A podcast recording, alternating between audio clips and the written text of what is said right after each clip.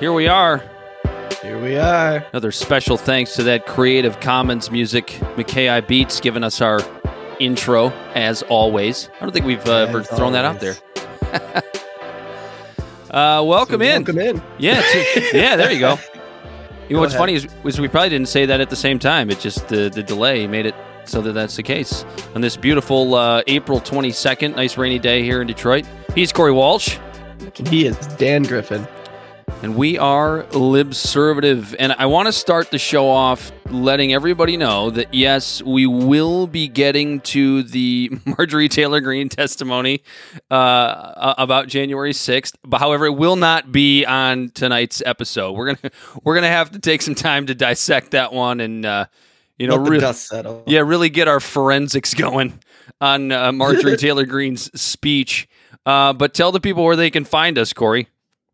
Yeah, before we get started, you if you can find Libservative Podcast on all your social media and podcast platforms. We are on Instagram and Twitter at Libservative Pod. We are on Facebook at Libservative. We are on TikTok at Libservative Podcast.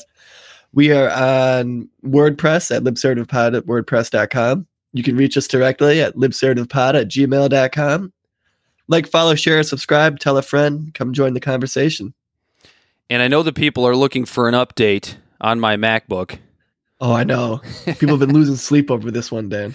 It is it's out of the ICU. I did get it to turn on. However, when Corey and I tried to do our, our show prep meeting on uh, on Tuesday, it uh, it was being a little bit wonky. So I'm going to give it a a few little more. bitch. Yeah, pretty much. Yeah, just get suck it up.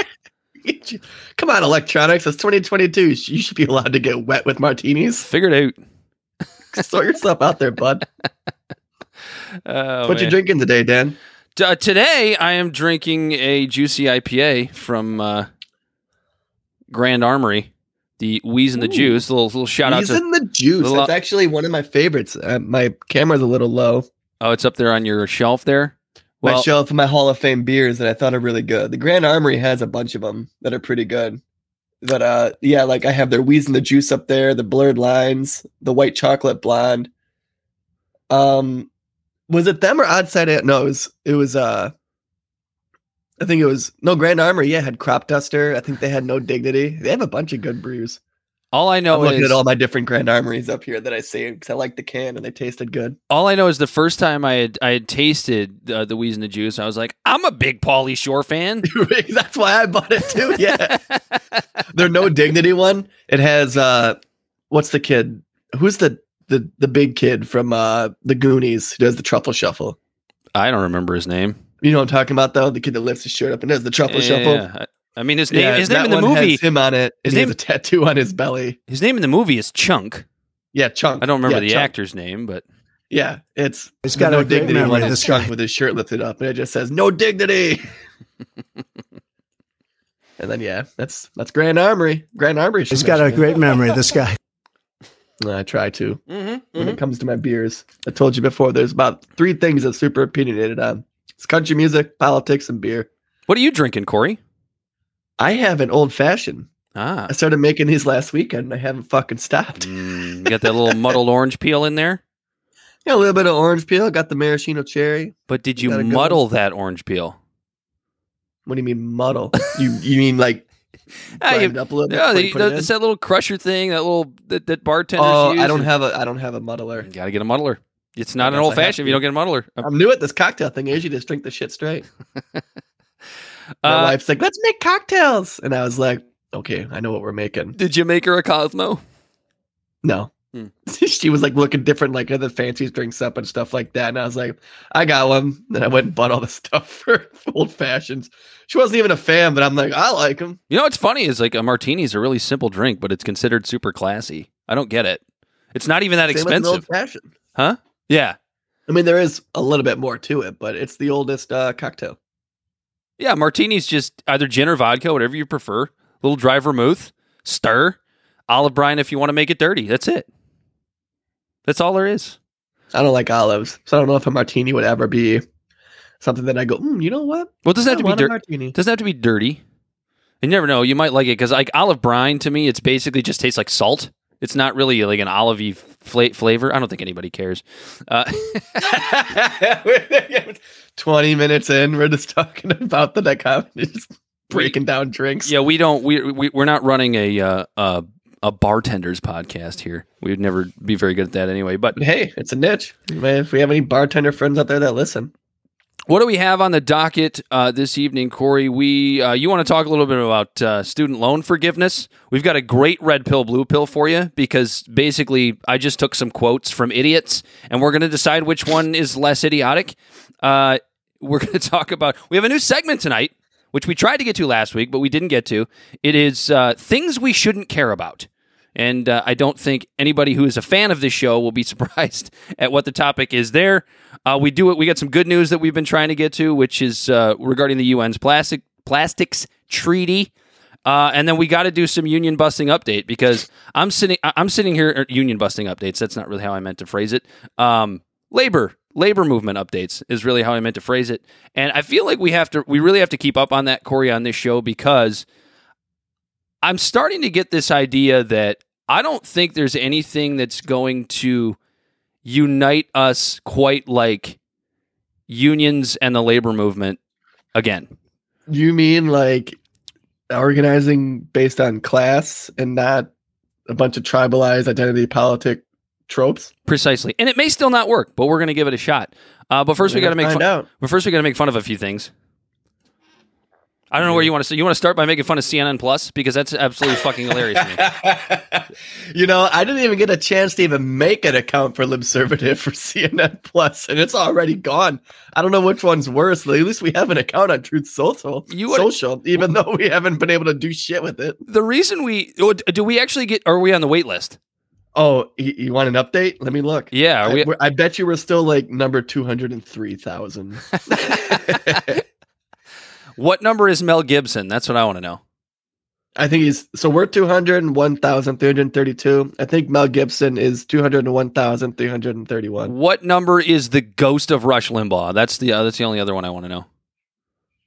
It's actually that's the actual name of the user, and it's number three. Roger Stone is number two. Roger Stone didn't even get an account yet. No, Steve Bannon's like number sixty-nine. Yeah. That's perfect for him. Uh, we didn't want to talk a whole lot about CNN Plus because if you're an, a, a fan of new media, you probably listen to other other folks besides us, and everybody's covered it. Saagar Enjeti's covered it. Uh, I'm pretty sure Jimmy Dore spent a little bit of time on it. Oh yeah, they're all razzing it. Kulinski spent some time on it. I'm sure, and we I don't really listen to the to the super far right people, but I'm sure even they've covered. They've definitely covered it. Yeah, uh, Zucker was too busy banging his uh, subordinates to really, really have a cognitive thought about this to the point where he's like, "Wow, my numbers for my channel that are that we get a billion dollars from because we have to be on cable channels is really dwindling. So let's make people pay for it." I don't I don't remember what the number was. Uh, here was it like, is. wasn't like a, like ten thousand or a hundred thousand or something like that? No, I was was I was I was looking up the number that uh, uh the the amount of money that CNN spent. To launch geez, was CNN like Plus. two hundred million or two hundred twenty million or something like that. According to the Washington Post, CNN to shutter 100 million dollar streaming service. So it's the Washington Post. They're probably being a little bit liberal with that number. So we'll say it's at least 100 100,000 or 100 million, I should say. yeah. Um, My God. Look, what thi- a blunder. Look, this is this is this is so simple. The shuttering of CNN Plus two weeks in, it's it was so predictable. Any one of us new media folks could have predicted it because if you want to talk about something that literally offers nothing, I mean, it offers nothing new to the market. It doesn't offer anything of interest, and anybody who would None. watch CNN Plus already watches CNN. So why the fuck do they need to pay an extra? I don't even know how much it costs. What was it nine ninety nine? It doesn't matter. It could have cost. 14 cents a year and I wouldn't have paid to, to have CNN Plus. Yeah, like okay, you know the the first thing someone wants to do after watching an hour of all these people go, you know what? I want to pay more money to hear them more. I my don't care. I don't want to wait 24 hours. my god, I can't wait to get more Brian Stelter in my life. My God, I can't wait to hear Anderson Cooper, the millionaire, talk about what it's like being a single dad to me who doesn't make six figures. But he's gay. He's gay, so he's he's got he's got troubles.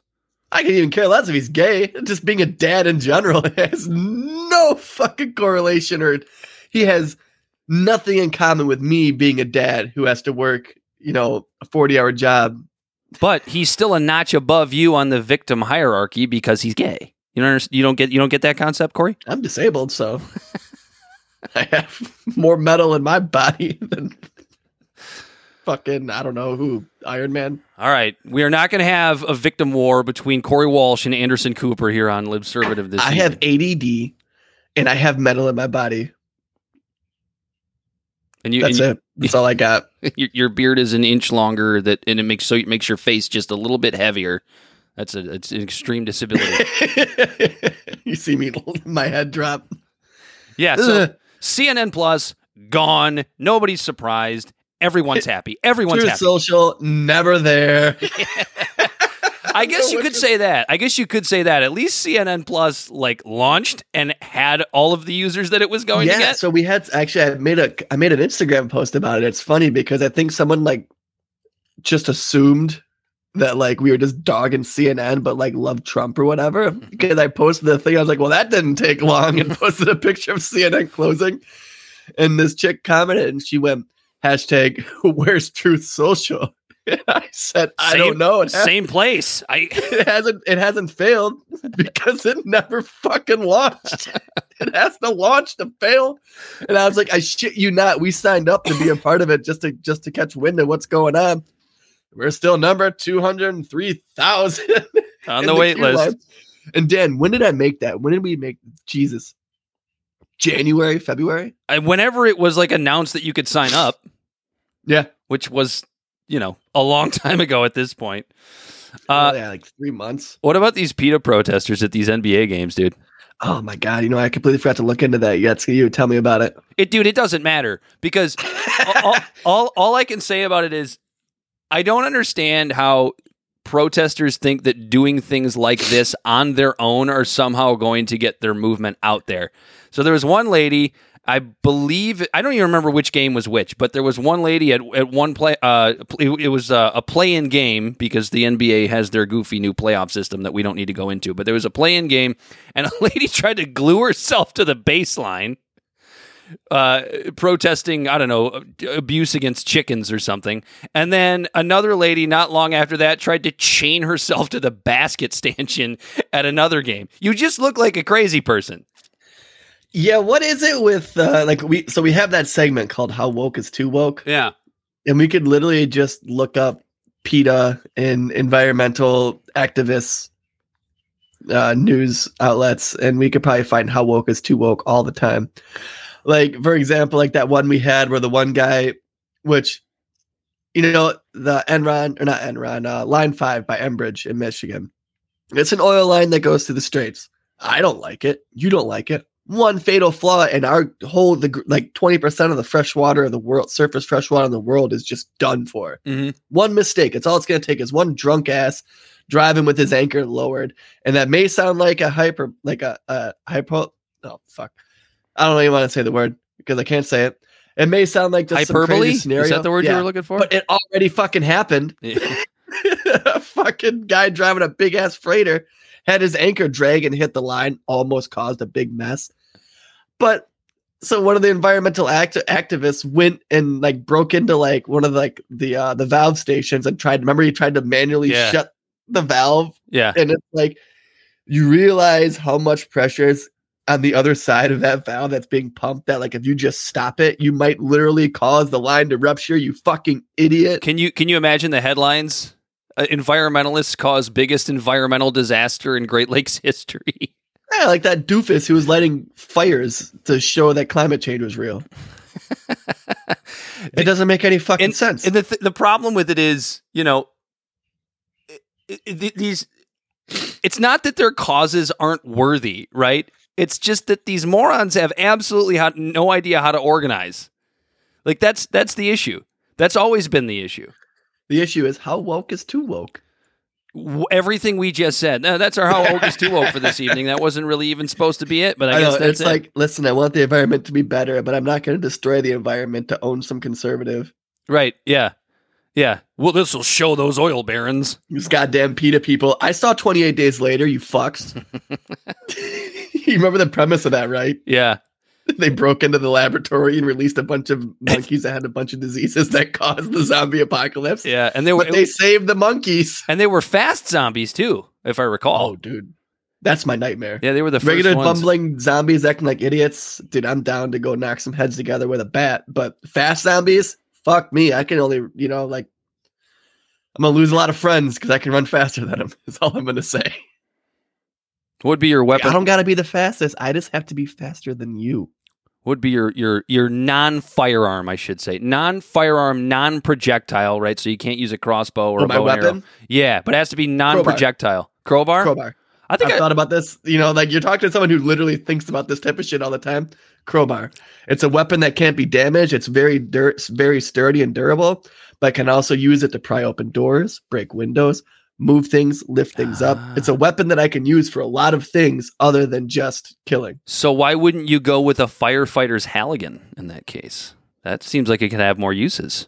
Ooh. Did I just change it? Did I change it for you?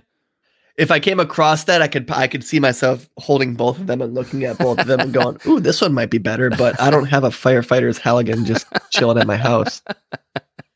But I'm a crowbar collector. I have like 36 of them. No, I'm just kidding. I would want to. I would want to keep some of my old life alive, so I'd probably use like my pitching wedge. I'd use a golf club. you would miss once with the head and hit that weak ass shaft, and then just go around a, a, someone's neck, and then Yeah. that'd be it. It'd be a terrible weapon. I'd be over there prying open a door, going, "Dan, just stop! I got this door open." this reminds me of who's that? Who's that character from those those uh those early '90s Ninja Turtles movies? That Casey Casey, what's his name, wore the hockey mask? Oh, I know you're talking about Casey, uh, not Casey Kasem. Casey Kasem. What's the top forty guy? yeah, Casey Kasem moonlighted as as a guy running around the hockey mask, beating the shit out of turtles with bats and hockey. No, he was a good guy. He was a good guy. He was on the turtle side. not in the beginning. Him Oh, and Raphael got into it. That's right. But he ultimately ended up being a good guy. yeah, he did. Doesn't matter. Uh, Him and April had a little flingy, a little love affair Little- thing for sure. little fling, and the turtles. Because she wasn't gonna fuck turtles. She was stuck in some house in the middle of the woods with him and them. Their options were limited. I don't even know if did Ninja Turtles even have dicks. I, mean, mean, know, Google it. Let's- sure- no, don't Google it. Rule 34. There's going to be a porn you find. Yeah, probably. Uh, Corey, you wanted to talk a little bit about student loan forgiveness because this is this is something that came up this week that you uh, that you had really uh, you were, you got a little excited for a minute. I did. So here's the premise. This is kind of funny. You and I both. So, uh, how do I make it sound like I'm not a welfare queen? We went for we went to a for profit school. That ultimately probably was predatory. Mm-hmm. It's one of those schools that you go to when you're 17, 18 years old, don't know what the Fed is, and don't know anything about economics or loans or anything.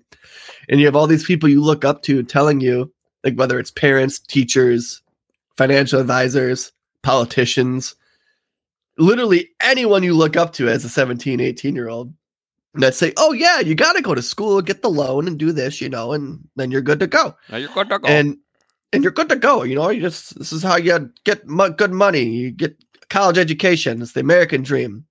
So you and I both went to a school that didn't really do shit for us other than make us realize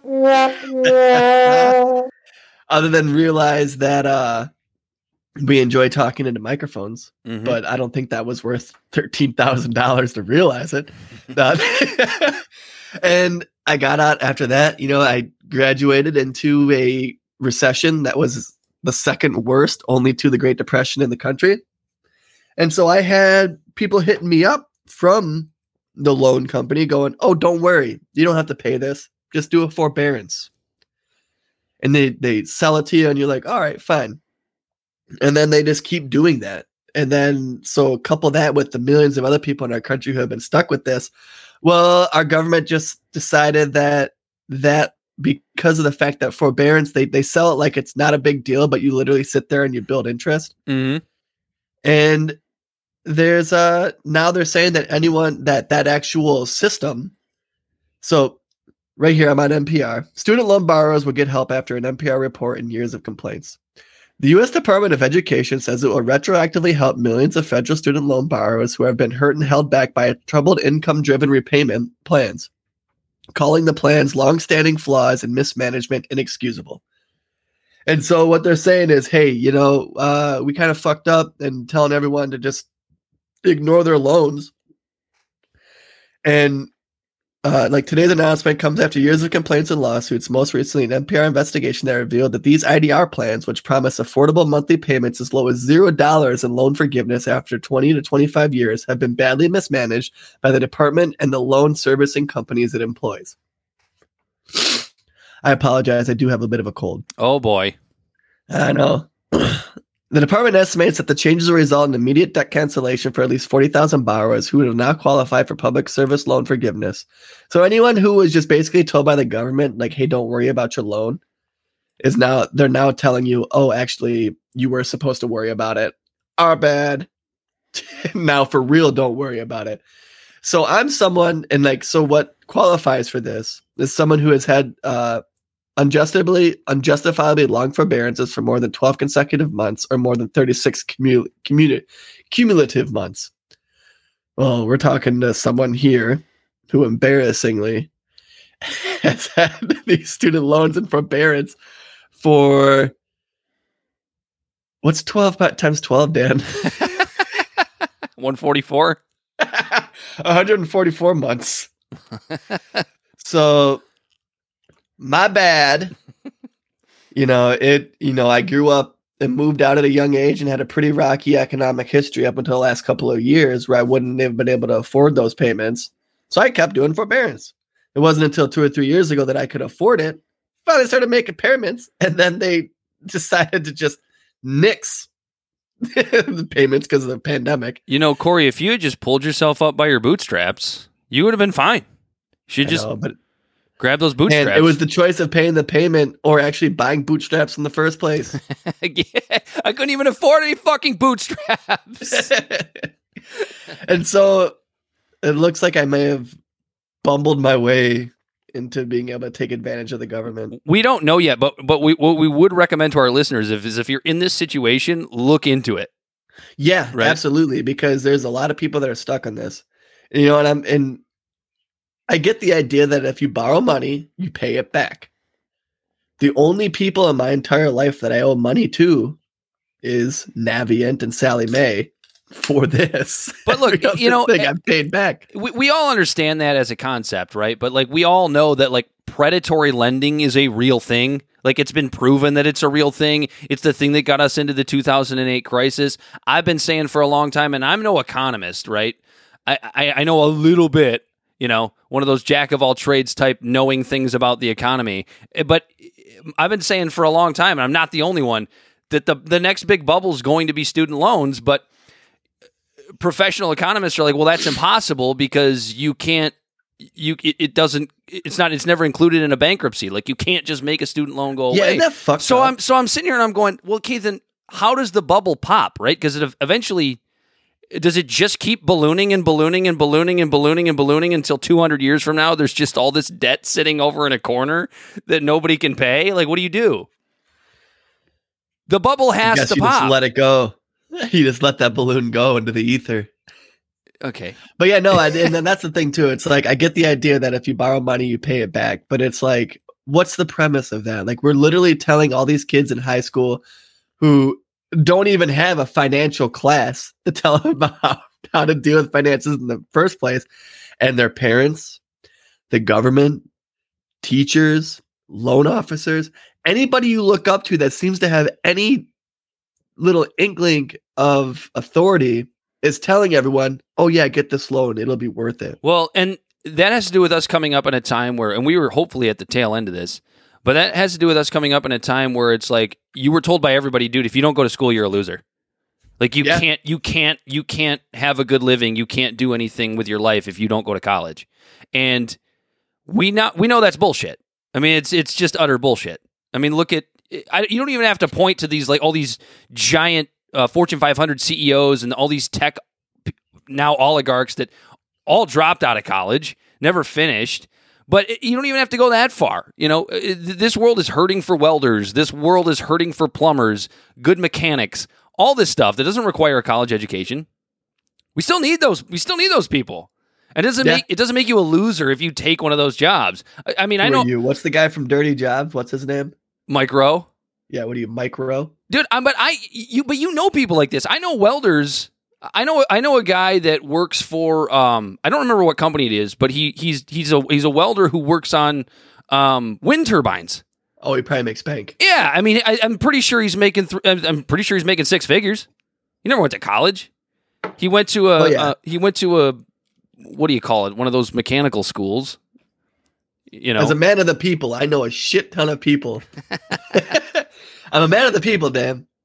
And I have friends in all the trades, and they're all up there, like, you know, they're a little bit more rougher around the edges. They look, you know, their hands might not be pristine and they got dirt under their fingernails, but they're making just as much money as some of my friends who are like white collar, being loan officers and marketers and And here's the only difference: those those guys that you know in the trades, and probably some girls too, but those folks that you know in the trades, they had to bust their ass and break fingers and you know cut and scrape themselves for probably, lose literal fingertips. A buddy of mine, shout out to Josh, but they had to do that chopped off these two fingers.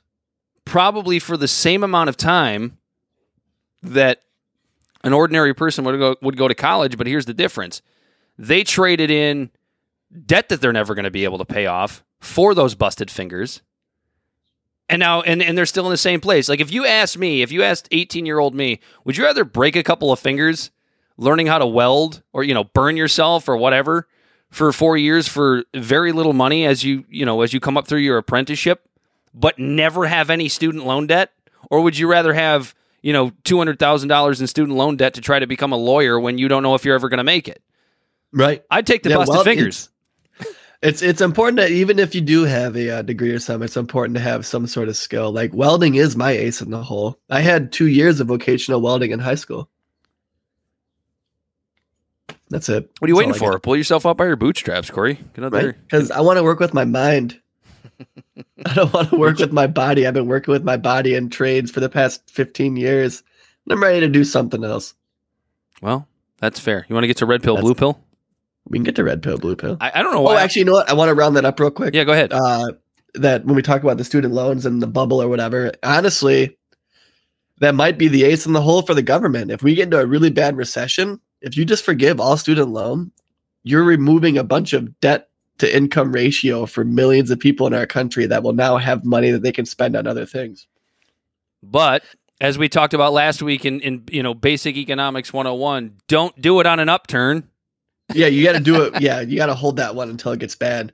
Because let's be honest, schools and and the healthcare, the more the government gets involved with these patchwork type pat like just trying to like band-aid it, just makes it worse.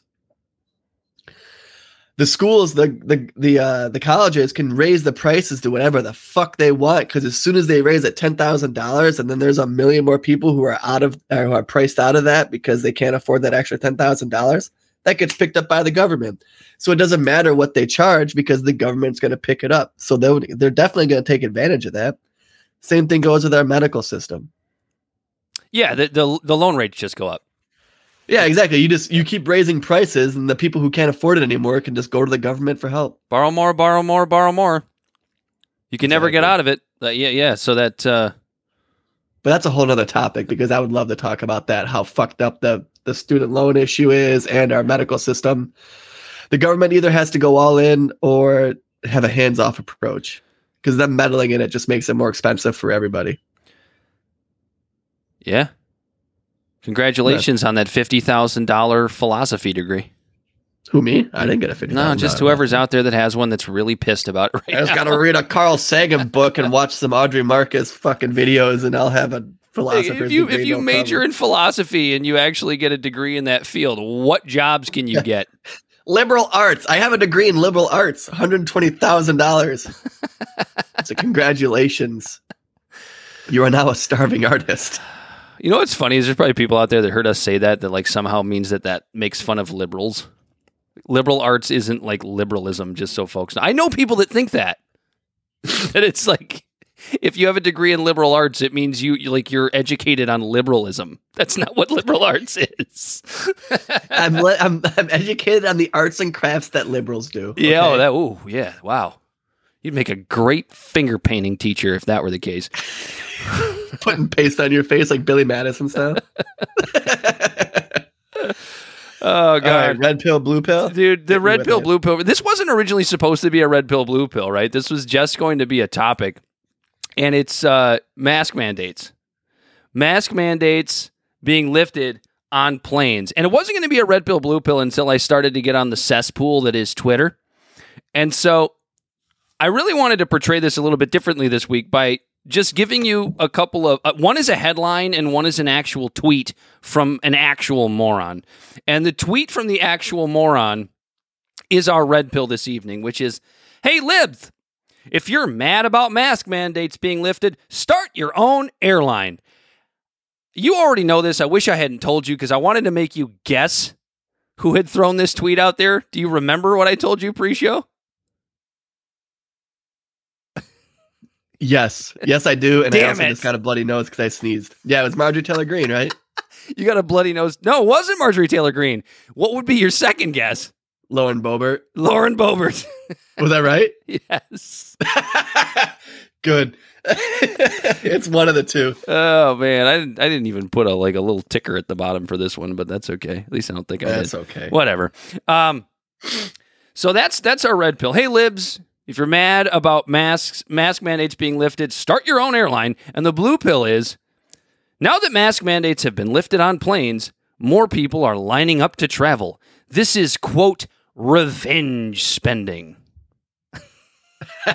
Is that what they said? That's a headline from CNN. What's really stupid is if you if you actually click on the article, uh, as you would guess, has nothing to do with the fucking headline. But I was just going with the headline. The, the article was actually like sort of reasonable, I guess, for you know CNN standards.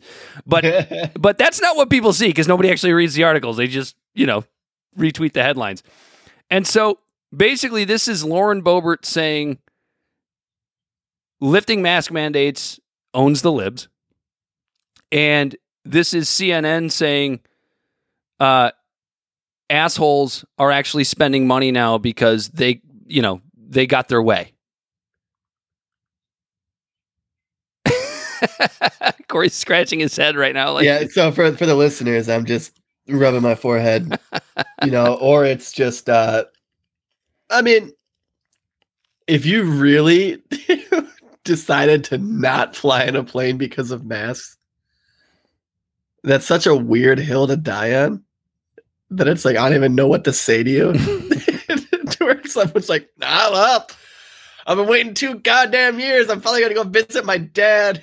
Well, and it goes both it goes both ways too, right? So like people now that are not going to fly because you because masks aren't mandated. It's it to me it's just as stupid, right? Yeah. Because this is this is this is a thing where like all you had to do was wear a cloth mask, which has been proven for fucking 17 years now that they don't work when it comes to transmission. We know that the air in uh in an in a in a a commercial airliner is exchanged like every minute and a half. It's like one of the most filtered air places you could possibly be. As far as air quality, it's about as safe as you could ever ask for. So there's those two things. So like not flying because there are no masks or flying because there are masks equally stupid. However, like travel's been going up basically I don't know, for the last year or so. More people have been yeah, traveling. because things are actually open. No one's gonna travel to another state when they can't do shit. You know what I mean? I'm not gonna go travel to New York, so I can't go to Times Square or go to the Statue of Liberty. I think because of that, I am going to swallow the red pill here because I already I already took my bullet here on uh, April 1st, so I have to take one of them. But it doesn't really it has nothing to do with what Lauren Boebert said because it's still a really idiotic tweet.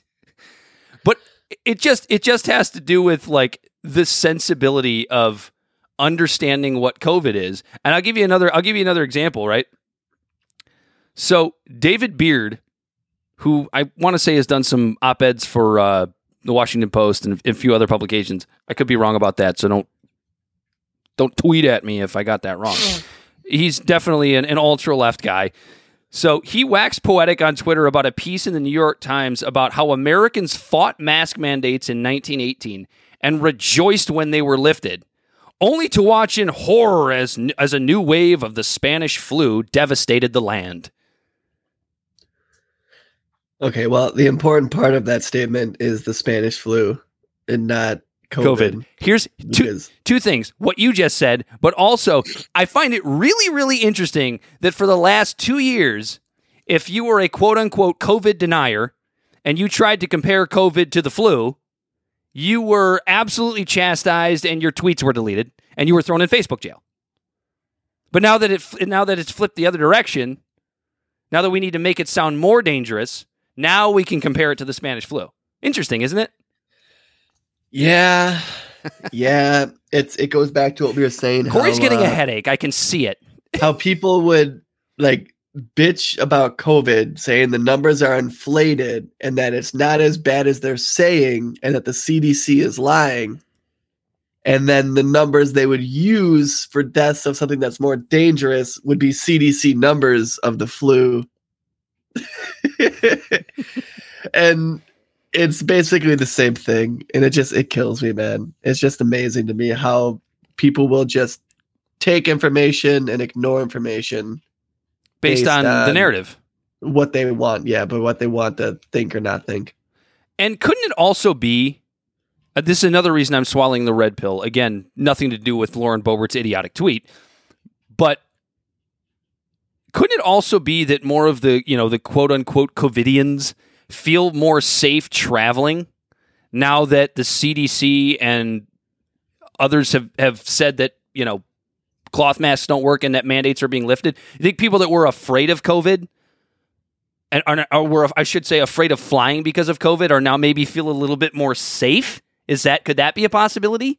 no but what kills me is like you're still allowed to wear your mask no one like that's so since this very first started before the vaccines were even a thing i was on my old podcast and i was talking about how i will do everything in my power to like try to convince people that like a good mask will work and that if you need one you should wear it you know and like it does help when it's a good mask not a shitty cloth mask not like the surgeon's mask like n95 mask a fitted mask that's for you will absolutely help. But in saying that, I don't think should ever be mandated. No one should ever be forced to do anything to their body that they're uncomfortable with. So when these mandates are lifted, I'm like, all right, good. About damn time. You know what? But I'm not the type of person that's gonna. I'm also not the type of person that when I see someone wearing a mask, I'm not gonna go, "Ah, "You fucking moron! Yeah, yeah, what are you doing with that face diaper?" and like pretend to cough on them because that's exactly why they're wearing a mask. Because you're a fucking idiot and you're trying to cough on them. And it's like if you want to wear a mask, absolutely wear a mask. But Yeah. if someone doesn't want to wear a mask, don't wear a mask. If the mask works, then why are you worried? And what you just said speaks to some of the more crazy right wing things that I've seen on Twitter. I've seen a couple of, of blue check mark conservatives. I know there's only like seven of them left on Twitter, but you know, uh, I can't remember who it was. I wish I could find it. But um, that was suggesting that I'm going to look through here, but this person was suggesting that not only should mask mandates be lifted, but masks should actually be banned. What a fucking idiot. Masks should be banned because they are they are. Uh, I don't even remember what his reasoning was, but it basically had to do with government power, right? Like if it, it should never again they, they should you should never again be allowed to mandate masking ever again. And while while on one while one on the one hand I kind of agree with that, on the other hand I think back to what COVID was when we first started. When we didn't know what it was, when everybody was afraid and everything was locked down. Fauci was telling us masks didn't help. Yep, and and it, that that's that's true too. But like when COVID first started and we didn't know what it was, the fear was rational, right? But it it didn't take long for it to start being irrational. I would say within inside of 18 months it started to be, you know, irrational. So like I don't really remember, you know, other than the the 18 crazy people that, you know, tried to take over our uh our our state capital here. That's not true. That's a little bit of, of an over exaggeration, but marched on our capital. Welcome, Bright Eyes. Uh, but yeah, yeah, marched on our capital uh, with guns in tow, trying to intimidate the governor. Uh, outside of those people, I mean, most most people were okay. Like, okay, let's wear these masks and just see where this goes. I don't think anybody really had an issue with that. Did you? I didn't. No, It's when it I started didn't being crazy. I didn't have an issue with wearing a mask. I didn't like it. I fucking hated it. Like, do you see this? uh You see this beard? I have a glorious beard. I fucking hated wearing the mask 'cause it made it fray out and do this weird shit. But it's like, if somebody wants to wear a fucking mask because they're nervous or because they don't feel good, then please, please fucking wear one. At work now, it's one of the most beautiful things. If someone comes in and they don't feel good and like they have a little bit of a cough or something, out of respect for our fellow coworkers, they wear a mask. And it's like, it makes you think, oh, maybe we should have done something like this the whole time. I went to the hospital. My dad had back surgery recently and they made people still wear masks. And it's like, you know what? I'm in a hospital. This makes complete sense. But mandating masks overall, like I said, I don't think that that's right. And trying to do the opposite of telling people they can't wear masks is even stupider. And let, just like uh, Obi Jaw said, there's a difference between banning mask mandates and banning masks. It's like banning hats. And he's absolutely right. What are we going to ban next? People wear like people wearing their fucking diabetic Oh, God, bracelets say Corey. Diabetic. Corey, the the the blue checkmark conservative that said mask masks should be banned, masking should be banned, and laws must be passed to prevent these mandates. You're gonna love this. It was Matt Walsh. God damn it. The guy shares the same fucking name as me. Oh yeah, it's your And it's you know brother funny too? Because like there's Matt Walsh who's trash, and then there's Matt Welch who's like really fucking good. Yeah. And you hear Matt Welch bitch all the time that Matt Walsh has a name similar to his. it always cracks me up. But here's- because like they'll do that on the, on the Reason Roundtable. They'll say that like, "What's up, Matt Walsh?" He's like, "That's not my name." What- wh- yeah, I've heard that before. One uh, one uh, one particular thing that I'm seeing is all over Twitter with regards to uh, liberals that want mask mandates to stay in place. Here is one of the biggest arguments that I'm seeing that it's crazy that pilots mid-flight announced that the mandates were lifted and people could take their masks off. And but I haven't like seen an interview or or seen anybody that was actually on an airplane during that time complain about this. dude, I'm Haven't yeah. seen it anywhere. Dude, I'm down for PSAs to be plastered on the TV, even where it's like, hey, if you feel sick, we encourage you to stay home, and if you have to go out, wear a mask. It'll help this. It'll help uh, mitigate the spread of anything, not just the cold or not just COVID, but the cold or the flu or any other transmissionable disease that goes through aerosol. Mhm. But yeah, no, I just the mandates. I'm against the mandates, man. I take it you're swallowing the red pill on this one. Even though Lauren Boebert's an idiot. Red, red pills so many fucking times now. It's absolutely. I almost want to take the because I know I'm going to hear shit from listeners. You always take the red pill. want to take the bullet. You must like, be you must be a conservative. You always take the red pill. Yeah, yeah. You're, you're you're following Tulsi's tracks, you fucking conservative. but yeah, no, I'm gonna swallow the red pill because it's just it. Because you see people on the left going, "Well, I'm gonna wear two masks now on a plane." and Okay. it's like, okay, great. No one told you not to. That's been allowed this entire time. Guess what? Before COVID, you could have wore a mask. Yeah, if you wanted to. But it just at the same time though, the whole mask mandate thing after the Wait a minute, hold on. mandate thing, Let- it sounds so fucking stupid Let and me trivial. let me push back on that. Could you have worn a mask on an airplane before that? Because before COVID, like the scare tactic was terrorists on airplanes. Oh, you, you know what? and you kind of wanted to see everybody's face. So could you You're have worn a mask before COVID? I don't remember seeing one. I don't fly that often, but I don't. You might have been gotten some real side eyes from even some of the biggest luxurious lipstick liberals. Yeah, if Yeah. you wore a mask before COVID and you got on a plane, people would be like, "Bing." Why is- bing, why is that- why is that- over there? why is that brown guy wearing a mask? There's a brown guy with a beard wearing a yeah, mask. exactly.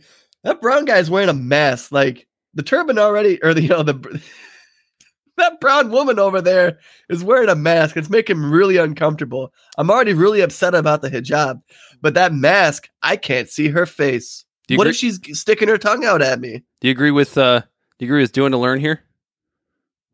Banning things because you don't agree is like is like being mad because you're short.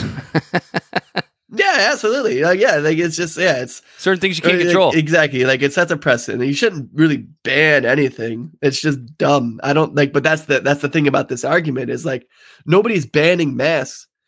They're just making it to where you don't aren't forced to wear one. Which on planes I understand, but I'll even have a caveat and be like, oh man, buses and subways they don't have that uh, air exchange like planes do though. that's a close quartered area. yeah, it is. But you don't have to ride them, Which uh, yeah, you don't have to ride them. and you can wear a mask. and, And- you can wear a mask. Yeah, that's the thing. It's like you can wear a mask. I'm even down for encouraging it to the point where we see PSAs on TV telling people like if you feel sick, like I said, if you feel sick, wear a mask. But forcing anyone to do anything that they're uncomfortable with, man, I I just it's just something that's just intrinsic in me that I think I'm against it. I'm going to throw a tweet up on the screen here, and I'm going to throw it up here because it was a tweet I showed. I shared it with you earlier, Corey. It was a tweet that I was surprised to support. okay, let's see it. Show lay it. on That's right. Lay it on me, Dan. Marjorie Taylor Greene with the best, most coherent tweet she has ever had in her entire professional or non-professional life. This even this fucking moron can get on Twitter and say something coherent and it's a little bit diggy at the libs, but it's not too bad. I'll, I'll read it just for the listeners. Marjorie Taylor Greene on uh, April 18th saying federal judge has declared Biden's mask mandates for public transportation unlawful. No more forcing masks on airplanes. Remember, you can still choose to wear a mask on your own, or two, or three, and a face shield. You can also get jabbed and boosted, but we don't have to. That might be Yeah, the best yeah, tweet she's ever had. You know, a broken clock is right twice a Uh, day. it's And, you know, 100%. Obi Obi Jaws just said again, wearing masks in large parts of Asia has been commonplace for decades. It's just common courtesy if you're ill and there is a bug going around. And I 100% agree. That's kind of where I was getting at earlier when I said that in my workplace, like masks are normalized now. That's a good thing. I think it's really good now that like if you don't feel good and you're going in public and you wear a mask, no one's going to look at you like you're a terrorist. That's a good thing hospitals having people wear masks? That makes complete sense. That's a, probably a good thing. But Yeah, I was going to say, can't you also leave it up to the people. That's as as we don't need the government to do everything for us in our country. We as a society are making these choices and it looks like masks are being normalized and that's a good thing we don't need daddy government to tell us that we have to do it I was just going to say, can't you also argue since we're and this this applies to so many cultural culture war issues that we have, just the fact that the government is telling people to wear it is going to make them not n- not accept that normalization, Corey, right? Like to somebody who's like this Biden hating, Marjorie Taylor Greene supporting, you know, whoever, they they automatically they see somebody with a mask and they have an opinion about that person. Who just- you but know what it hold on, hold on, hold on. ago? tattoos Just the same way, though, that 18 months ago, somebody on the left might have an opinion about somebody who's not wearing a mask. You see what I'm saying? You see how it, like it works both ways? Yeah, someone sneezes on a plane and they're not wearing a mask. Yeah, it's, it's Not even on a plane, just thing. Anywhere. it's just gonna be normalized. Like green hair engages, and guys wearing tight pants during the scene phase. I hope you're right, but I think people are going to fight it just like every culture or issue. But you we, know what? If someone, if I'm, if I don't feel good and, and I'm wearing a mask, and someone's trying to give me shit for it, they're gonna find out real quick that I'm not a limp, li- limp wristed liberal. limous- like- limousine liberal. Yeah, I'm not someone that's like, listen, motherfucker, what do you want me to do? Cough with my mask off? Do you want me to let me cough at you with my mask on and cough at you with my mask off? And tell me what makes you more comfortable. I'm not wearing this as some, you know what I mean? But that's the thing too, is the mask has become some sort of virtual, uh, some virtue signaling bullshit. And that's what uh, Obi Jaws says here. The shame is the shame is that some might see it as a political statement and be aggressive towards people for wearing one, and and same the other way around, right? Because we already saw people getting aggressive politically 18 months ago for people that didn't wear masks, right? You were a murderer Yep. if you went out in public without a mask on. You remember that? And now, now the tides are turning. Yeah, exactly. Now it's where you see you, but you at the same time, you also see videos of people coughing at people wearing masks because they're asking someone to wear it. That's just somebody being an asshole. But like you'd have to be a special kind of asshole to where like if you're trying to make some sort of political point and then and let's say someone's wearing a mask and another person goes, "You know you don't have to wear that." And then that person goes, "Yeah, I know, but I have an immune system issue to where it's like I don't know any of you and I just want to be safe." It's gonna take a real prick to go, no, fuck you, take that mask off. And it's like, no, fuck you. I don't fucking know you. I don't have to count down to what you're saying. I don't want whatever sort of germs that are you're carrying around on your body. You want to uh I don't mean to abruptly end this, but you want to jump into that. No, we, fine. we both we both selected the red pill here. Uh, we, I mean, it just is what it is. I'm not going to Yeah. apologize for it. Wear a mask if you don't feel good. Yeah. You don't need daddy government to tell you to do it. Or wear a mask if it makes you feel better. Makes it you feel Even if safer. it makes Go you ahead. feel better, I don't give a shit. Uh, we got are wearing way crazier things out there than a fucking mask. we got some uh, some labor movement updates. I think this is something we definitely Wear assless talk about on chaps. I don't give a fuck. I don't know, man. That's public nudity. That's grooming. You're grooming, Corey. You're Right making now I'm a pedophile. you're making asses in public ahead. normal. Go ahead and catch me at Disney.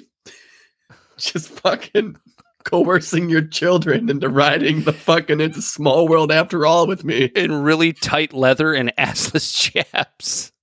Just forcing masks on their faces. The horror.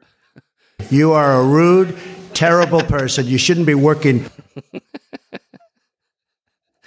Uh, Corey, labor updates. This is something we definitely have to talk about because, you know, I don't really think this is a hot take in new media anymore, but I think unionizing and and the labor movement is is if there's anything that's going to reduce the polarization that we see here uh, politically, it's going to be the labor movement. It's going to be people like Christian Smalls, who we will get to a little bit later. Um, we've said plenty about uh, the the Amazon union leader, uh, but I wanted to talk first about an article that actually that you sent me about union money funds es- essentially busting unions because of uh, I think it was a was it a lever article you sent me by Matthew Cunningham Cook about Mellody Hobson, the chairwoman of Starbucks and president of Ariel Investments. Yeah. You remember yeah, yeah, sending me yeah, this? Yeah. I have I have the article here. The girl that is trying to bust unions but is literally making millions on the money from unions. So yeah, so essentially she's tr- she's also so she's the chairwoman of Starbucks. She's also the president of Ariel Investments and she's trying to bust Starbucks unions while making money off of the backs of union workers from unions including Chicago teachers, Illinois State University's retirement system, Chicago municipal employees and Chicago and the Chicago Water Pension Fund. So yeah, Yeah, Dan, we're talking about half a billion dollars so her, her money she was managing. Yeah, so her firm uses a strategy called active management and even you know, even oligarchs like Warren Buffett are like, yeah, that's a really shitty strategy. And so basically what active management is is instead of pumping pumping the pension money into low fee index funds, the firm takes higher fees for a manager to try and, you know, quote unquote beat the market, basically Yeah, predict what's going to happen. Yeah, day trade essentially. And it's it's it, just like with most day traders, the results are pretty horrible. Um, in that if you put your money into an index fund, a, a, a low fee index fund, a lot of the It returns, it around. yeah, a lot of so the returns, who, yeah, so if an index fund, things like that, like and like a mutual fund, it uh it spreads the money around low risk, low low gain. You know, it's not a high growth thing, but the chances of you losing money is lower as well. Well, it, it's it doesn't even have to be that. Like best case scenarios, it seems like when when active management, at least in the in the little bit of research that I've done, anybody can do it on their own, or if there's an economist that can explain this better, feel free. We would absolutely love to speak with you. But active management basically returns somewhere around three to four percent annually, as to where your your low fee index funds might be It's like 10. seven, eight, ten percent. Yeah, when you have a 401k, you try to shoot for 10%.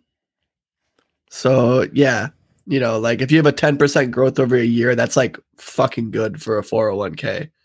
So basically, her union workers are paying a higher fee to have lower returns. Is essentially Yeah. what she's doing, all while trying to bust Starbucks unions. So she's, she's, taking making, yeah, So essentially, she's taking union money to make money for herself and a little bit of money for the unions. But bare- where they're not still enough. getting growth. Like they're still seeing growth, Mhm.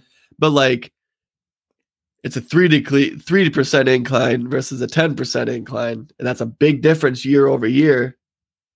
And at the same time, she's trying to break unions down, and it's just really interesting to me that as this chick is talking about how she hates unions, she's making money literally off of the system that unions use to take care of their retired employees. Yeah, and so basically what we're looking at here is a woman who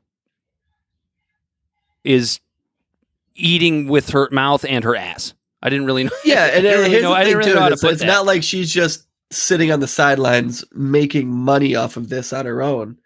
And right here in the article, so I'm on the levernews.com. Uh, it's how union workers' money funds a union buster. And so the article says as Starbucks wages an aggressive anti union campaign resulting in the firing of 16 pro union workers, the company's chairwoman has been running an investment firm rank- raking in millions in fees from unionized workers' pension funds while delivering subpar returns for retirees.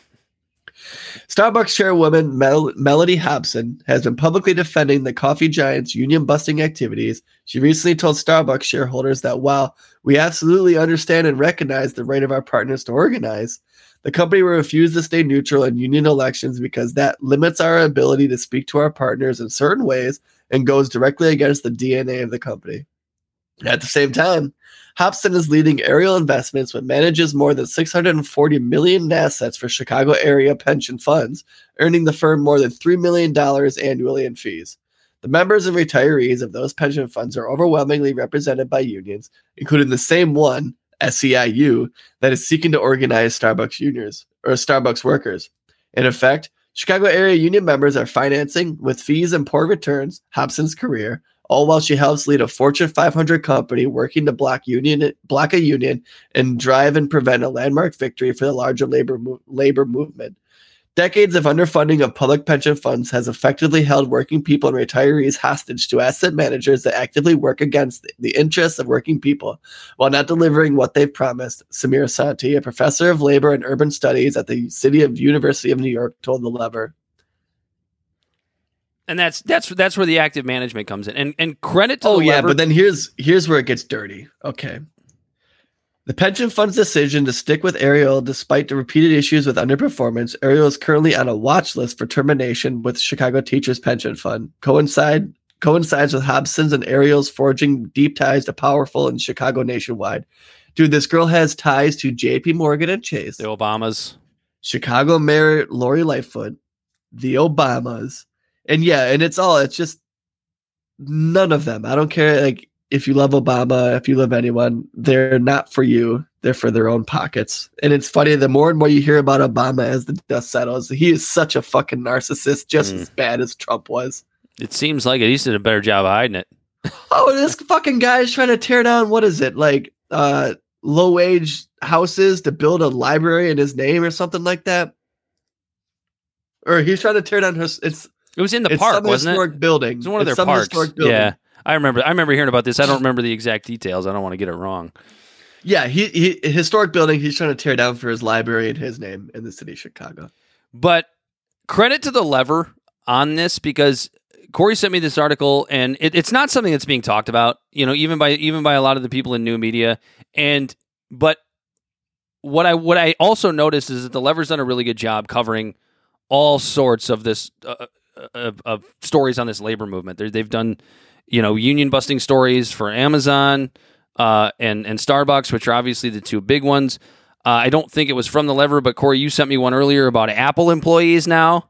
Yeah, dude, there's a labor movement that's happening in America right now. And it's absolutely insane. And you know, and Obi Jaws, dude, I hope you follow and subscribe to the show because you're actually bringing some good uh, content to the conversation. Um, he said some unions, as in their management, bad. Some people who manage union pension funds do not have their members' interests at heart. Surprise face. And Yeah. he's absolutely right. union yeah like there's there's a two-sided coin to unions and uh collective bargaining that it can be just as bad and corrupted as a corporation or the government that's 100% and you have your head in the sand to pretend that that's not the case But, But- the, yeah, at the same time, I don't think. I, I think this is more about the overall labor movement and the uh, the the to, what's more important to us is uh the I don't know the best way to put this the, the the the bringing together of ideologies under one common umbrella. Because what we run into so often is the um, the culture wars. Like the culture wars prevent these things from happening. As you know to where unionization at Amazon, and we'll get into this when we talk about Christian Smalls in a, in a couple minutes here. Unionization at Amazon, it doesn't fucking matter whether you voted for Trump or you voted for Biden or you're black or you're white or you're you you know it doesn't it doesn't make a difference. You're all laborers for Amazon. You all want the same things. You all want better wages. You all want better working conditions. It doesn't matter but the way you're the way that these these union busters try to separate you is by bringing in those ideologies and that culture war bullshit. You can't you can't join up with them. That person voted for trump. You can't you can't work with that person on trying to get better wages. Why the fuck not? We both want the Right. same thing. Yeah. Yeah, no, I actually I just I literally just posted a uh TikTok video and I started off with uh I couldn't care less about your culture wars or your identity politics. What I care about is if you have food on your table at home. 100% dude And then I went into talking and then kind of going what we're leading into right now is Christian Smalls and Tucker Carlson yeah and how people lost their fucking mind that Christian Smalls went on Tucker Carlson. Mind you, Tucker Carlson's audience, he has more d- Democrats than any fucking thing on CNN or MSNBC. So, yeah, Christian Small should be on every single outlet talking about workers' unions and talking about everywhere and talking anywhere who will listen about the labor movement. Because what is it? What was uh, Jimmy Dore saying? He's like, well, what happens if me as someone who's a liberal and all of a sudden I have a Trump supporter that wants to join me and fight for workers' rights. You call that a win. Yeah. Yeah. That's what you call it. What do I, what happens when I have a Trump supporter that wants to join my movement? You call it a vic- you you declare victory. You call that a fucking victory. That's exactly what it is. And look, people are chastising Christian Smalls for going on Tucker Carlson. We were actually going to make this our how woke is too woke, but then you know I also kind of realized that it was also our what year is it because not one week after he goes and talks to Tucker Carlson, who by the way is the most watched man on TV, like it or don't, doesn't matter. I don't care. Yeah. I don't like the guy. Corey doesn't like the guy. But at the end of the day, he's the most watched man on TV. He's the best t- TV platform you can possibly have. And so Christian Small is going on there and pushing his movement because he doesn't give a fuck about your politics. He goes on Tucker Carlson to reach more of an audience. Like to me, that's good. To the labor movement, that's good. We want this guy everywhere. He doesn't give a shit. After oh, uh, less than a week after that, he goes on Jimmy Dore's show who right. who is the leftist of he is so far left he calls AOC a right winger. That's Oh, how far left Jimmy is Dore so is. Goddamn left. He is so unapologetic about it. And I'm we're actually going to play a little clip of of Christian on Jimmy Dore's show shortly after uh, uh, one of Jimmy's questions. Oh, hang on, lost you. Whatever, it's not playing. Anyway, it'll get there when it gets there. It's loading technology. Don't we love it? Um, but to me, Christian Smalls is the you know the epitome of, of what it means to build a coalition. Going on Tucker and Jimmy's show within one week of, of one another. That that should tell you more than you w- would ever even need to know about how much he doesn't give a shit about your politics, Right. doesn't it? Yeah, yeah, yeah, yeah. Yeah. I'll reload this for you. You all are experiencing the same kind of oppression from the same oligarchy, and so you all have common uh, needs, and you come around. Uh, you can coalesce along common ideas. That's what you're saying. That's great news for the labor. It, it was the fact the union, Trumper, you all Hang on. the union, We'll get it. is, um, we There we are the actual Okay. workers. That's what I wanted. problems, and I think that resonated Here it is. more so. did you did you experience workers who normally would have differences politically putting those political differences aside and coming together around your union? Absolutely. You know, Staten Island, if people don't know, is is is Trump Island. You know, it's it's not democratic at all, and um, we couldn't we couldn't tie ourselves to political candidates. Uh, even though individually I may do so from time to time, endorse certain folks. Um, the union itself, ALU, doesn't endorse politicians. We don't pick sides. We, we don't care whether you left, right, up, down, middle, red, green, blue, yellow. It doesn't matter we we want to represent all workers. At the end of the day, everybody's a worker.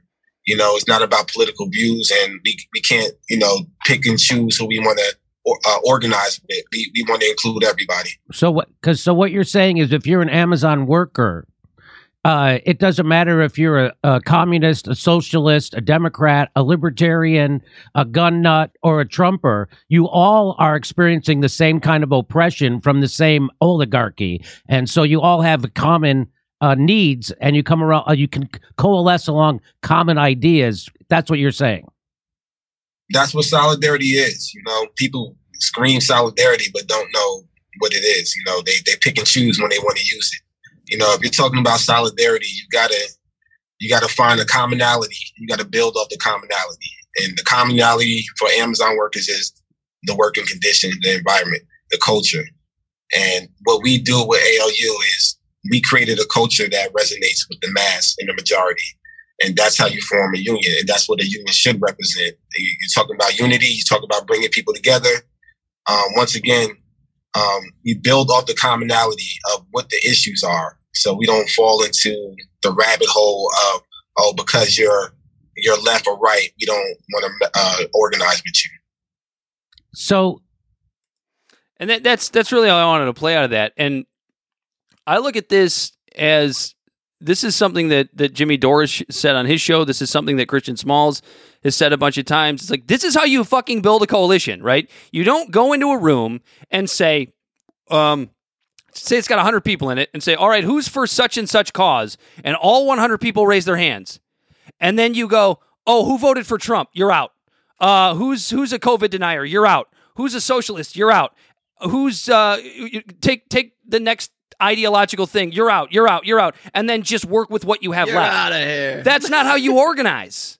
That's No, not how you not. organize. No, but no, but the the top brass, the establishments, and the Republicans and the Democrats want you to dive down into the identity bullshit to where you're too busy fighting about that type of stuff, so you're not fighting about the real things that puts bread and butter on the fucking table at home.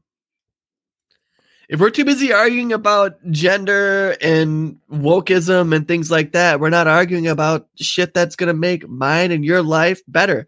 I want to see people who like Trump have a better life, just like I want to see people who like Hillary Clinton have a better life. It doesn't matter to me what your political ideology is. I care that you're at home and Look- you have food on the table and you're taking care of your family. It's one of the reasons. I, it's one of the reasons I, I really love the state we live in. For any new listeners to the show, Corey and I are, are both Michiganders, and look, one of the things that I, we saw in 2016, which was I think a precursor to what we see right now, is that in the primaries, Trump won the Republican primary here, and Bernie Sanders won the Democratic primary here. And the reason and the reason for that is the establishment has abandoned us from both parties. Doesn't matter. And there's a reason both of those guys won.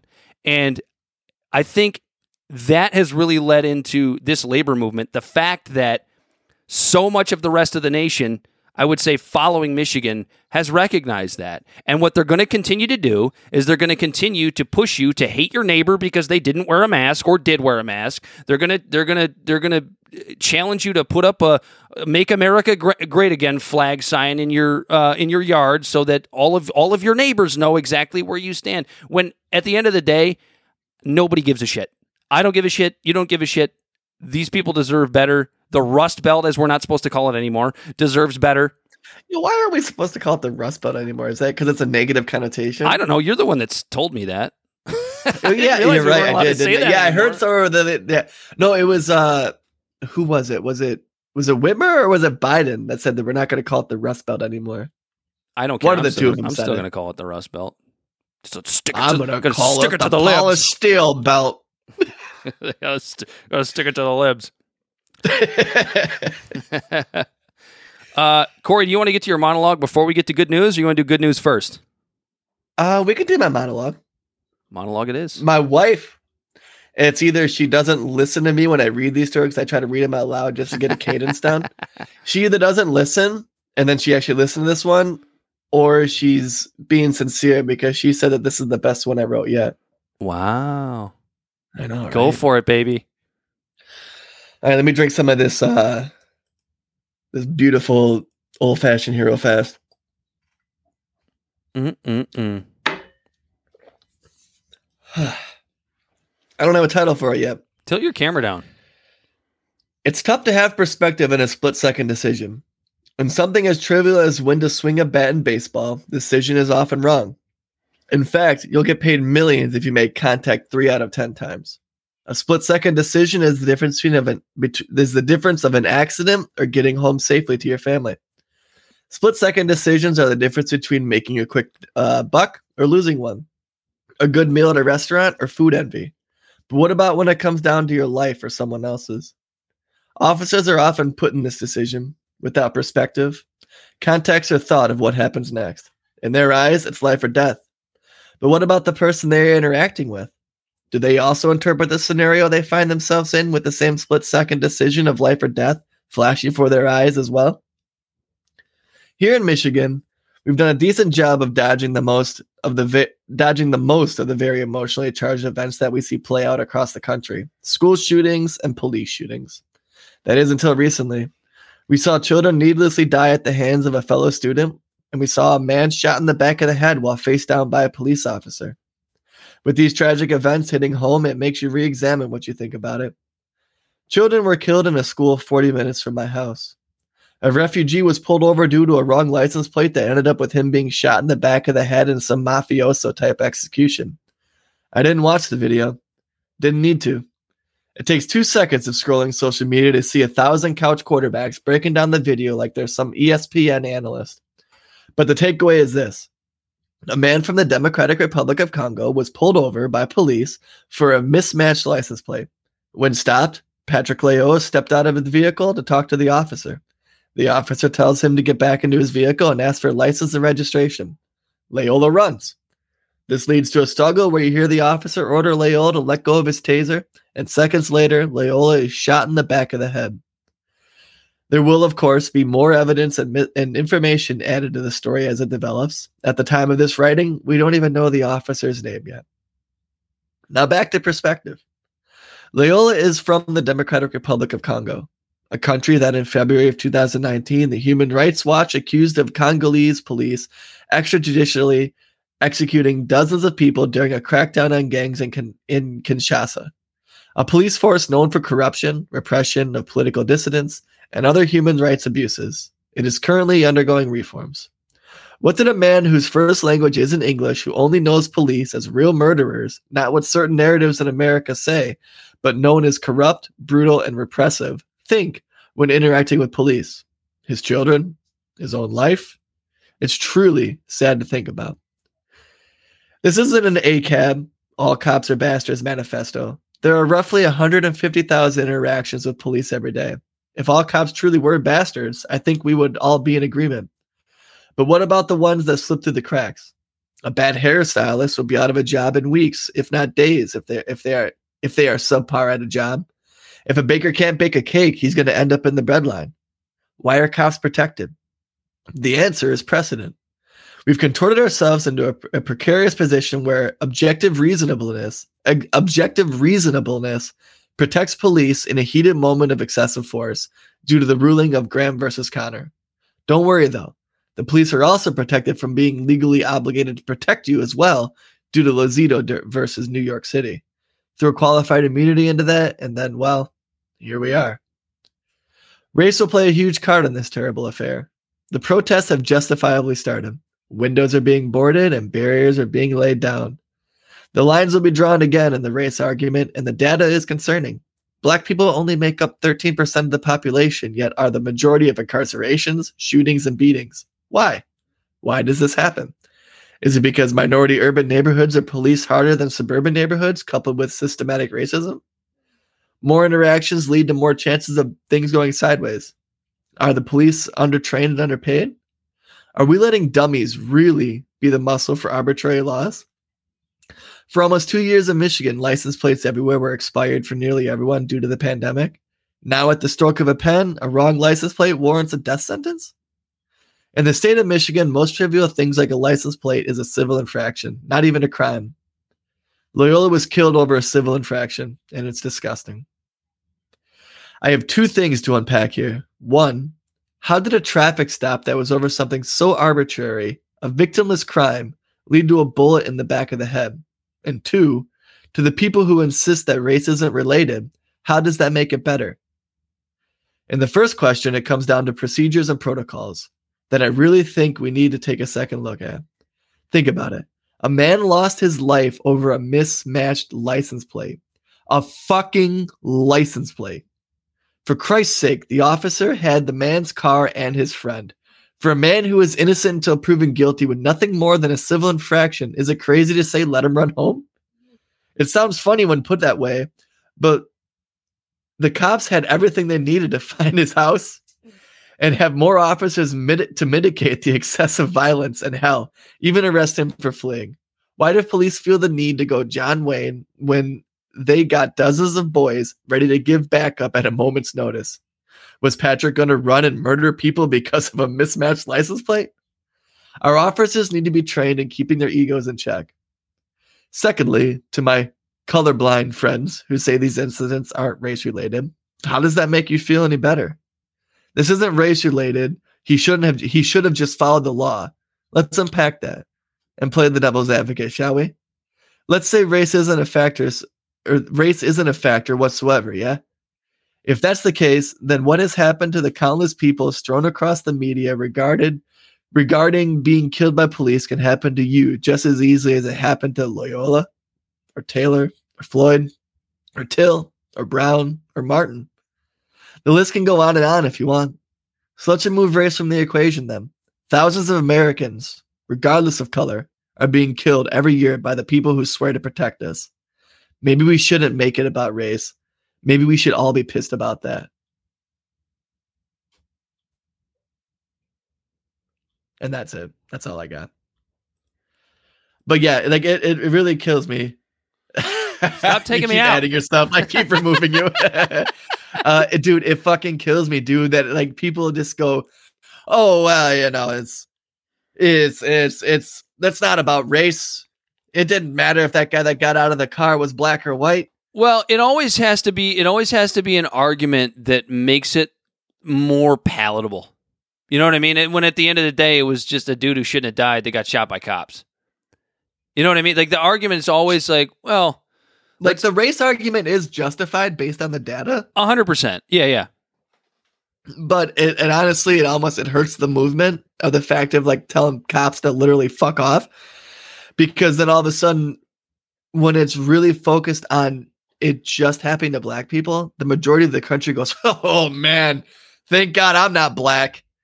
when like it really it doesn't matter when you look up different things that happen to white people, it happens quite often, almost just as much. It's just there's so much more of us that I guess we're okay with a couple of losing a couple. Yeah, it's the percentage. It's the percentage that you're talking about here.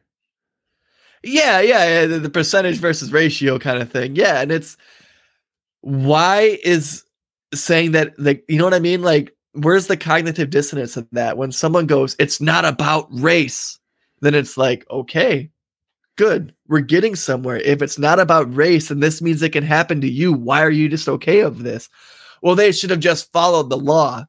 Okay, so then you as an untrained citizen are expecting that your life is just in the whims of a trained citizen to where it's like what you think might be following the law to where it's like when you look up things like okay obi jaws who's from the uk i've read things where in the uk when a cop pulls you over you typically just get out of your car and you guys just discuss the issue and things like that but here if you get out of your car all of a sudden you're a fucking enemy You're Yeah, well, sit in your car. no, and well, with- this, the and what's supposed to be the freest country in the world. If you do something as simple as cross a painted white line on the road, just paint. If you just fucking cross paint with your car an accident because there's a bee in the car or something and you jerk and a cop pulls you over, then all of a sudden you got to have your hands on the wheel. You got to stay in your car. If you're sweating or you're shaking or any weird thing because the guy that's talking to you has a gun and he has a legal, like a basically a legal pass to shoot you, if you're acting weird in the car, all of a sudden you're the weirdo. Does that make sense to you? it it doesn't, and a lot of that goes to I'm that. glad you just said it doesn't. A lot of it- it but- fucking doesn't. But a lot of it goes to this this this weird militarization of the police that we have here. Have you ever noticed that? Like how if you look at like cop cars from Europe or like police uniforms, they're all bright and bubbly and like, hey, here come the police just to keep the order. Here it's like it's like an unmarked black car, and you got like a Oh my you god! got like yeah, a, if police you- are there to serve and protect, I want those cars bright fucking orange or yellow, like Yeah. the fucking plow trucks. Guess what? The fucking plow trucks that take care of snow are bright yellow with bright flashing lights, so you know where the fuck they are. To But the other side of that argument is okay. So you have you have the the the what seems to be the unnecessarily the unnecessary militarization of police, but a lot of times it gets back to the gun debate. And you and I are both advocates of the Second Amendment. I have you know we own firearms. We've talked about this many times. You know, Some however, however, it, it it is part of the argument because there are so many guns in this country. Literally, anybody you pull over could have a gun. And so, like you, when you are a police officer, you have to be like, well, they could have a gun. Now, how how mentally equipped are you to deal with that? That should matter. You should be better trained. We we should spend more money on training cops. That's how you and I have always felt. But then at the same but yeah, time, that's just it. Like the, the playing field is leveled because oh no, they might have a gun, but guess what? You do too. But at the end of the day, it's like you're scaring the shit out of your public because you've militarized your your basic police department. Like your little small town podunk police department is completely militarized with these Oh yeah, dark uniforms and super intimidating stuff. It's it's it's a super nuanced argument, Corey, that we could probably spend an entire dude, episode it on. is, and it, Yeah. yeah, and it, it, it, it, yeah, it's it's it's insane to me that like that's how people explain away their uh the whole race thing about it. It's like, oh well, it's it's not it like you know what I mean? Like it's just it's But that's what it makes just doesn't people make any fucking sense to me. That's what makes people trying to explain it away in like a tweet or like a couple of sentences so infuriating because you and I could sit here, parse this out, and probably spend, we could probably do an entire series on this. Yeah, We could probably talk for 25 hours on this and Oh, yeah. maybe still not get to the bottom of it. like but everybody can explain it away in systematic one racism, sentence. Those Yeah. things are real. Yeah. But just because those things are real doesn't mean every single shooting is race driven. Right. It probably comes down to just lack of fucking training.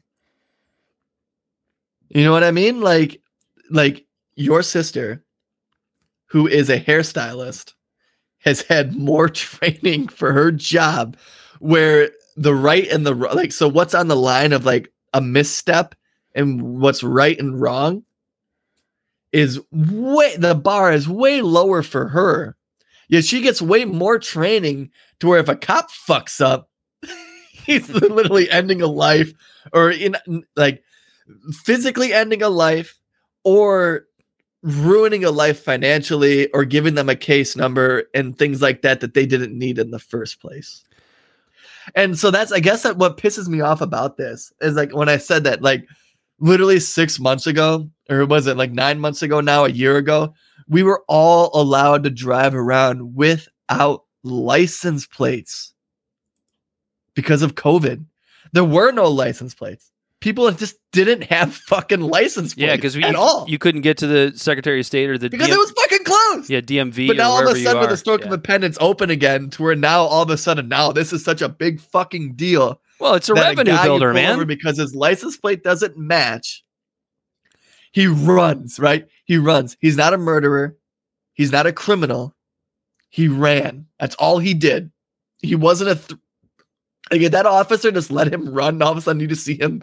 All of a sudden, jump over a fence and he disappears. You're just sitting there with your dick out, like, oh well, what the fuck now? It's like, oh, that's okay. I have his fucking car and his friend in the car. Yeah, yeah, Because yeah. like Leo's friend was in the car when he got pulled over. Well, not to his mention, it's like sat- maybe he runs away and calms down and was like and goes, "Oh shit, he was just trying to give me a tin." Maybe he comes back. Like, just- Unfortunately, we didn't give him the chance. right, right, right. Yeah, and it's not funny, but the you know. taser? Did he grab for the taser? Maybe. But when you're coming from a country where cops are known to execute you, and you're just rifling, and you just feel the handle of something, we don't know what his intent was. Was he trying to use the taser on the cop, or was he just trying to stop the cop from using anything that felt like a gun against him?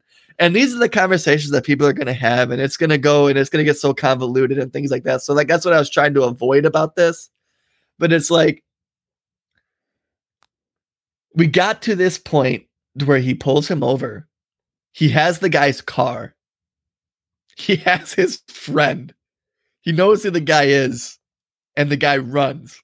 All right, well, fuck you. Run wherever you want. I'm just going to tow your car and I'm going to get six of my friends and we're just going to wait at your house for you. and we'll just and arrest then you later. guess what? When there's six cops, he isn't gonna get shot because they can just tackle him and and handcuff him. And even if it's a hundred percent illegal, we have a decent judicial system to where he's gonna get a really good fucking payout. Mhm.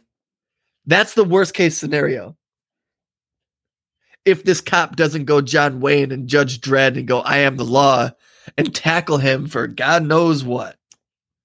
Over what? An ego? Like what what like what was the reasoning to get to that point? And I think that that's the point that we need to have the discussion to where it's like fuck the actual shooting and fuck killing the person. Let's focus on the catalyst of what gets to that point. George Floyd getting choked out for 8 minutes and 46 seconds on TV on on video that was recorded was over what was maybe a counterfeit bill to where that's not even the police's jurisdiction, that's Secret Service. Michael Brown selling fraudulent or selling loosies Or- selling cigarettes on the corner. Marshals, I think, Corey. I think it's U.S. Marshals for the for the money. No, I think money? it's Secret Service. It might actually. be. Somebody knows. It's weird. It's this weird thing. Either way, it wasn't show you're of "Really? jurisdiction." Secret Service. yeah, it is. I think it's Secret Service has to do with protecting the president. yeah, marshals. Marshals is prisoners, right? Active prisoners. I think so. I think Yeah. they're they're just down to just chase people down. Anyway, And then there's Dog. we can leave. Dog the bounty hunter. we can leave it at that because uh, we got to get going here pretty quickly. But we got to get to something that we've been trying to get to for like a month now. First of all, we d- we never did get to the things that we shouldn't care about. The new segment. I'll make it really really quick before we get to the good news, which is things we shouldn't care about. Trump endorses Dr. Oz. That's People it. People lost their mind. Nobody cares. Uh, Nobody really cares, Oprah- but like it's just pushed to you to make you think you should care. other than people on Twitter going, Oprah should uh, disavow Dr. Oz. As- as if- know if- every- everyone all of a sudden has to have a line drawn and a statement to make about every single minute thing in the as if, country. and as if like, any as if anybody that, as if any of the wine moms that are going to be I love Dr. Oz. I'm going to go vote for him and this year's primary. As if any of them are going to go, well, Oprah didn't Oprah, Oprah disavowed him, so I just I can't I can't do it anymore. I know, right? Oprah But to tell you what, though, I am I do read some of the books from Oprah's book club, and some of them are pretty fucking on fire. Yeah, Oprah's okay. She annoys me a little bit, but for the most part, she's yeah. She's meh. She did a really good job in her show of like really trying to get to the root of things. Like, remember when she did that thing where she had that person come on the show and to show like how silly racism was and segregated the room by blue eyes and brown eyes? Ah, I do remember that. Yeah, you remember that? And like they, they segregated in the room, and the, the lady they had this lady on there pretending to be a racist, but not against skin, but blue eyes. And she was like, "I'm sorry, no, people with blue eyes are just shown to not be as smart." And everyone was like, "Are you fucking kidding me? Like I have blue eyes. This is discrimination." And I'm like, you can see Oprah and her like not ready to like release like, "Ah, this is exactly what we're doing," and they're like, "Oh, but yeah, no, it's blue eyes. Like I'm sorry, it's it's just genetics." It's- yeah, it's like those people that are like black people have a violent gene that makes them want to hurt people. That kind of it was that kind of comparison, right? Those goddamn those goddamn black people. I Uh, tell you what. I know, man. It's terrible. Anyway, good news. Anyways, on to the good news. So we did we even talk about plastic blood being found in people or plastic being found? Microplastics. Yeah, we didn't really get into that, but I'll set this up real quick, Corey. I know you have a lot to say about it. Um, on March 2nd, the UN, this is from, uh, where did I get this from? Uh, the IR Insider. On March 2nd, this is how long we've been trying to talk about this, and this just proves that nobody ever talks about good news, which is that uh, on March 2nd, the UN committed to working on a first of its kind treaty to address plastic pollution. The agreement marks one of the world's biggest com- commitments to restrict plastic waste as the globe faces a plastic pollution crisis. Nations have until 2024 to forge a an, an, international legally binding agreement. The UN's main challenge will be addressing global disparities across the developed and developing countries, and a failure to do so would have catastrophic consequences, reinforcing the existing inequalities and uh, contributing further to the carbon footprint and plastic pollution. Sorry, I sucked at reading that. The font was really small. Um, but this is good that this is that this has been brought forth. Now we have to count on global bureaucrats to make it actually go through, though. That's what it sounds like. Yeah. So where I find solace in this, yeah, because you know there's gonna be a shit ton of red tape and bureaucracy and all that stuff, but it's it's uh it follows a similar process to the 1987 Montreal Protocol, which is what helped phase out ozone-eating chemicals, and that was a success. And if they're going to try to follow that same route, then this might actually get somewhere. And so it's not just uh so this one isn't just platitudes and like little sayings almost like unfortunately the the uh the Paris climate agreement was or even the Green New Deal. There's clear objectives.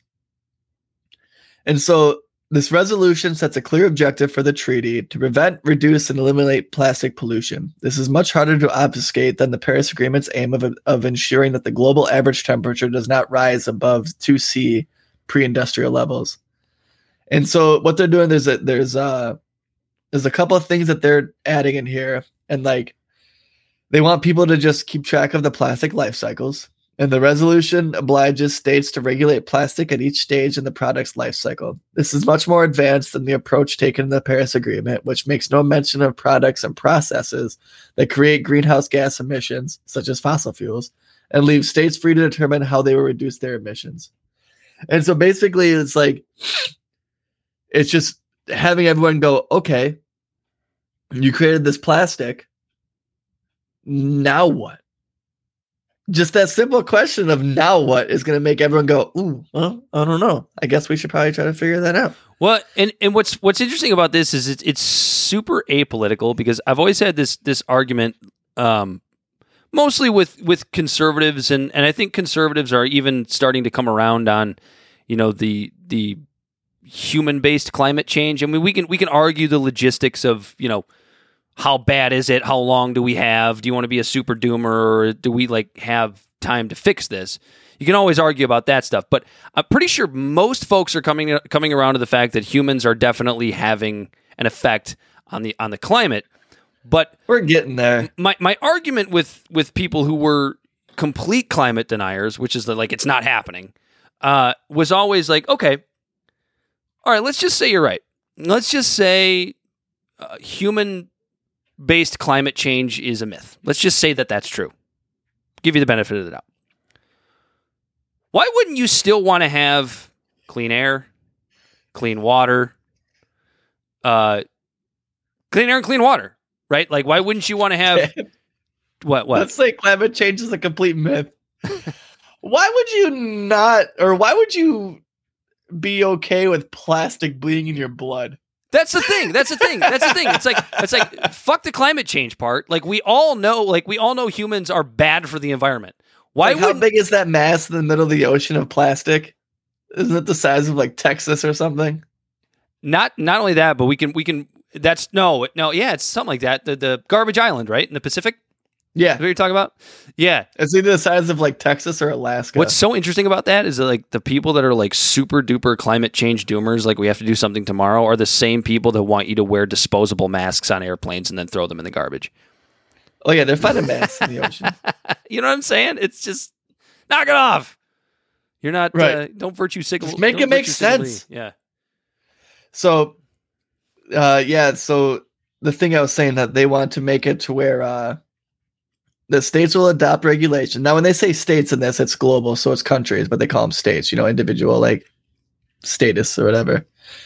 States will adopt regulations which require manufacturers to design plastic products that can be reused, remade, or recycled. States will also be expected to plan for what happens to products once consumers no longer want or need them or use them. Products manufactured in future, such as mobile phones and laptops, would need to be designed so that they can be repaired more easily, which I fucking love. Oh my god, you know how many jobs that can create if people can actually repair their electronics versus like a one-time use and throwing it out? Mm-hmm. Like that this happened with farms actually here in America. There was a big deal with farms. It was under Biden, and I give him props for this. He made it to where farmers can repair their own tractors on their own and be able to buy parts versus having to take it to get serviced. That's a great thing.